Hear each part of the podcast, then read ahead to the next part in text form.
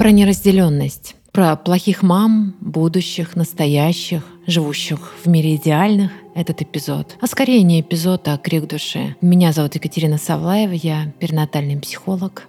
Поехали. И мне захотелось поговорить про это. Неразделенность — это что-то такое большое, тяжелое, знакомое многим. И это не обязательно не только про бесплодие, невынашивание, перинатальные потери. Неразделенность идет с нами рядом тяжелыми шагами. Она вызывает грусть, печаль, злость. Она может вызывать ощущение одиночества. И что же такое неразделенность? И тут у меня рождается метафора. Вот ты идешь по тропинке, и в руках у тебя тяжелый груз. Кажется, что он весит столько же, сколько и ты. И ты думаешь, ну я же как будто сама выбрала его нести, мой груз, моя ответственность. А с другой стороны, так хочется, чтобы кто-то мог помочь донести. Или хотя бы просто кому-то высказаться. Мне тяжело, услышьте меня. Но вокруг идут люди и не слышат. У них словно нет своего груза. Они все такие легкие, воздушные, успешные. У них все получается. И тогда тебе начинает казаться, что твой груз еще тяжелее. К тяжести груза добавляется зависть к тем другим и чувство вины за то, что ты эту зависть испытываешь. И ты идешь дальше, и ты несешь этот груз дальше, и начинаешь думать, что с тобой что-то не так. Ну, тут тебе еще и кто-нибудь подкидывает, а вот смотри, у других получилось, а у тебя нет. Разделенное горе слабеет, а у тебя неразделенность. Ты идешь дальше. Иногда останавливаешься, когда сил больше нет.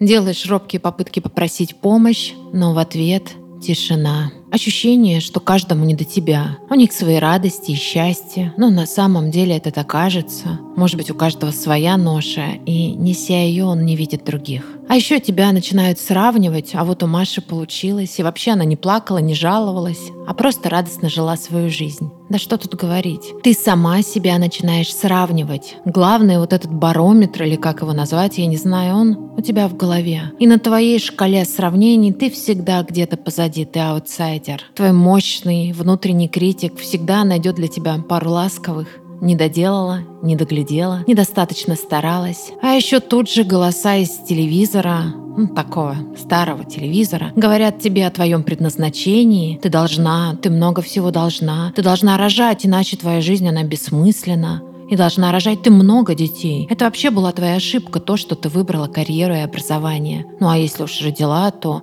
будь добра, пожалуйста, быть хорошей мамой. Ну, про быть хорошей мамой это уже не голоса из телевизора, наверное, говорят, а как будто весь мир Плохой мамой стать очень просто. Плохой мамой можно быть даже не будучи еще мамой, а просто потому, что у тебя не получается. И ты словно вот не перешла в ту самую заветную категорию счастливчиков с детьми на руках. И в этом ты уже плохая мама, просто потому что ты ей не стала. Плохой мамой можно стать, потеряв ребенка, не сберегла, не доносила, тело подвело, что-то с тобой не так. Но тут нужно добавить, что об этом чаще всего говорят не голоса извне, а тот самый внутренний голос, такой громкий, с надрывом. Плохой мамой можно стать прямо во время родов. Не так тужишься, не думаешь о ребенке, а думаешь только о себе. Успокойся уже. Плохой мамой можно стать, просто родив ребенка. Да не просто плохой, а недостаточно красивой, стройной, спокойной, правильной, кормящей не тем, что нужно, или кормящей не той грудью, не с той жирностью молока, или не с той чистотой. Плохой мамой можно быть и дальше на протяжении жизни ребенка. Плохой — это среди других хороших. И на фабрике тщеславия в социальных сетях можно вытянуть нечеславные билеты, быть и там тоже аутсайдером. Когда у всех в три года ребенок говорит на трех языках, а твой и на родном там лепечет как-то как-то не очень четко, а стихи Пушкина для него вообще не представляют никакого интереса. Плохой мамой быть легко, вне зависимости от наличия ребенка, вне зависимости от его возраста. Неразделенность. Несешь ее дальше, тащишь, оставь ее, брось ее.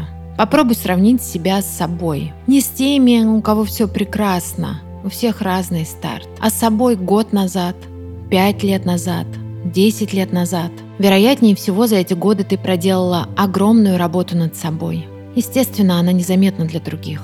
Ну и ладно. Посмотри на это сама. Обними себя. Ты большая молодец.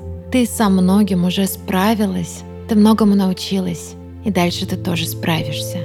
Ты неплохая мама.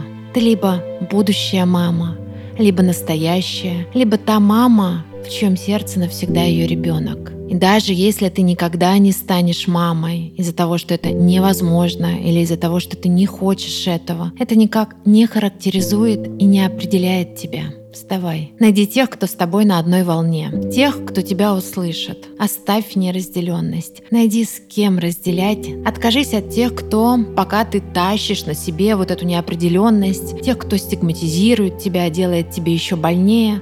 Возможно, с ними правда не по пути. Найди своих людей. Это сложно, да. Это очень сложно. Но это стоит того, чтобы пытаться, стоит того, чтобы прикладывать усилия. Найди себя, поддержи себя. Тебе и дальше жить в этом мире идеальных людей. Тебе и дальше ловить укоры окружающих или находить их, читать во взглядах людей. Но ты справишься. Главная сила в тебе.